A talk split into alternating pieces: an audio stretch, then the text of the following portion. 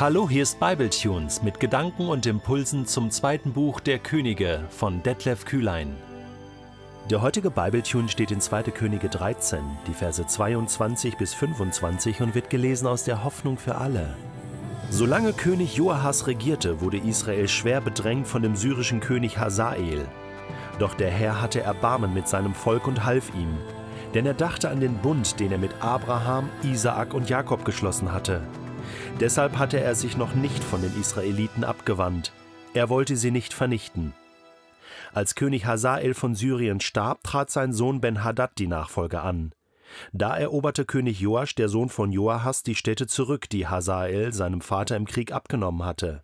In drei Schlachten besiegte Joasch den syrischen König Ben-Hadad und konnte so die israelitischen Städte zurückgewinnen. Man könnte ja meinen, dass Gott in dieser Welt nur reagieren würde. Also, wie ein Feuerwehrmann läuft er mit dem Feuerlöscher herum und löscht hier einen Brand und da ein Feuer, reagiert hier, greift dort ein und er weiß gar nicht, wo er anfangen, wo er aufhören soll. Dabei glaube ich, dass das das falsche Bild ist. Gott regiert in aller Ruhe auf seinem Thron. Er hat den totalen Überblick. Er hat immer das ganze Bild. Er sieht immer vom ersten Tag der Schöpfung bis zum letzten Tag der Schöpfung. Er sieht die Abläufe. Er hat alles im Blick. Und deswegen entgeht ihm nichts und ihm entgleitet nichts. Wenn wir manchmal so sagen, ja, er ist allwissend, allmächtig, er hat einen Plan, dann müssen wir uns das so vorstellen, dass er eben nicht rumspringt und reagiert, überrascht ist, dass etwas passiert. Im Gegenteil. Er kommt sozusagen aus einer ewigen Ruhe und aus einer ewigen Liebe heraus und hat immer ein langfristiges, ein ewiges Denken bei dem, was er tut und immer motiviert von seiner heiligen Liebe. Wenn wir diesen letzten Textabschnitt hier in 2. Könige 13 lesen und diese Perspektive mit hineinnehmen, von der ich eben gesprochen habe, dann wird das klar. Da wird uns eine Situation geschildert. Von König Joahas, von König Joasch. Mal wieder ein kleiner Zeitabschnitt in der Geschichte Israels. Und dann heißt es in Vers 23, doch der Herr hatte Erbarmen mit seinem Volk und half ihm, denn, und jetzt kommt's, er dachte an den Bund, den er mit Abraham, Isaak und Jakob geschlossen hatte. Deshalb hatte er sich noch nicht von den Israeliten abgewandt, er wollte sie nicht vernichten. Da steckt alles drin. Weißt du, wie lange Abraham, Isaak und Jakob schon tot sind? Nee, sie sind eben nicht tot. Jesus sagt mal, dass Gott ein Gott der Lebendigen ist. Und Abraham und Isaac und Jakob und das, was er ihnen versprochen hatte, das ist lebendig, aktuell, real vor ihm. Das ist eben der Unterschied zwischen Ewigkeit und irdische Zeit. Für uns sind diese Geschichten vergangen, tot, abgehakt. Nein, für Gott ist es real, lebendig. Die leben ja. Abraham, Isaac, Jakob, mit denen kann er sich ja unterhalten. Das hat er vor Augen.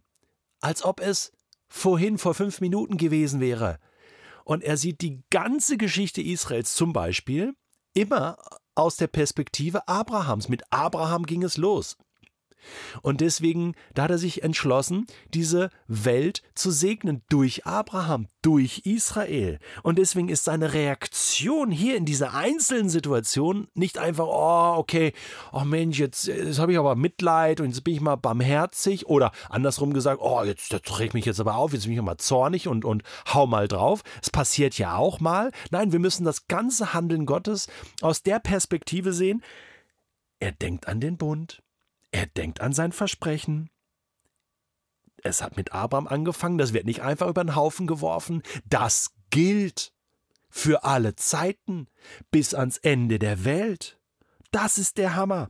Und weil er daran denkt und weil das so real ist, deswegen aus dem heraus handelt er barmherzig und sagt, nein, ich werde Israel nicht vernichten. Übrigens, das ist genau der Grund, warum es Israel bis heute gibt.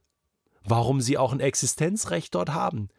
Klar ist das schwierig im Nahen Osten und das ist nicht alles goldig, was da glänzt. Und da glänzt im Moment überhaupt nicht viel. Und natürlich sind es Menschen und die machen Fehler. Und trotzdem geht diese Linie der Verheißung Gottes da mitten durch. Natürlich ist das so. Sonst würde es Israel nicht mehr geben. Und sie hätten kein Recht. Aber so ist das gegeben. Verstehst du? Dieser Bund, der ist so wichtig. Und natürlich erleben wir dann dieses situative Eingreifen Gottes durch Elisa, wie er dem König sozusagen noch die Tür öffnet und sagt, hey, hättest du doch mit deinen Pfeilen ein paar Mal mehr auf den Boden gehauen, dann hätte Gott dir noch mehr Gnade erwiesen und er hätte statt dreimal sechsmal gewonnen und wärst die Syrer dann losgeworden. Das sind einzelne Bausteine, die Gott immer wieder möglich macht in der, in der Geschichte der Menschheit. Da ist Gott flexibel, aber insgesamt hat er ein Ziel.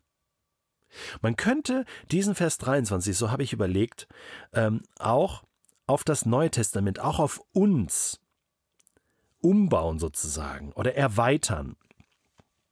Lass mich das mal probieren. Man könnte sagen, doch der Herr hat Erbarmen mit uns Menschen und hilft uns, denn er denkt an den Bund, den er in Jesus am Kreuz auf Golgatha und in seiner Auferstehung mit uns allen geschlossen hat. Das ist übrigens die Erfüllung von der Verheißung, die er Abraham gegeben hat. Und deshalb hat er sich noch nicht von uns abgewandt, denn er will uns ja nicht vernichten, sondern er will uns retten. Verstehst du?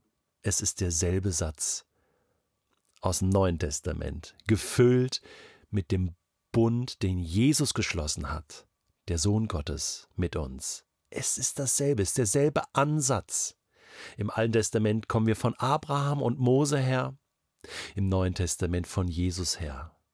Das ist die gesamte Linie, das ist eine Geschichte und wir sind da mittendrin. Gott gibt nicht auf. Und vielleicht ist es genau das, was dir heute hilft, dass du weißt, oh Gott, ich danke dir, dass du das ganze Bild hast und dass du dein Handeln in meinem Leben nicht von einer Situation in meinem Leben abhängig machst.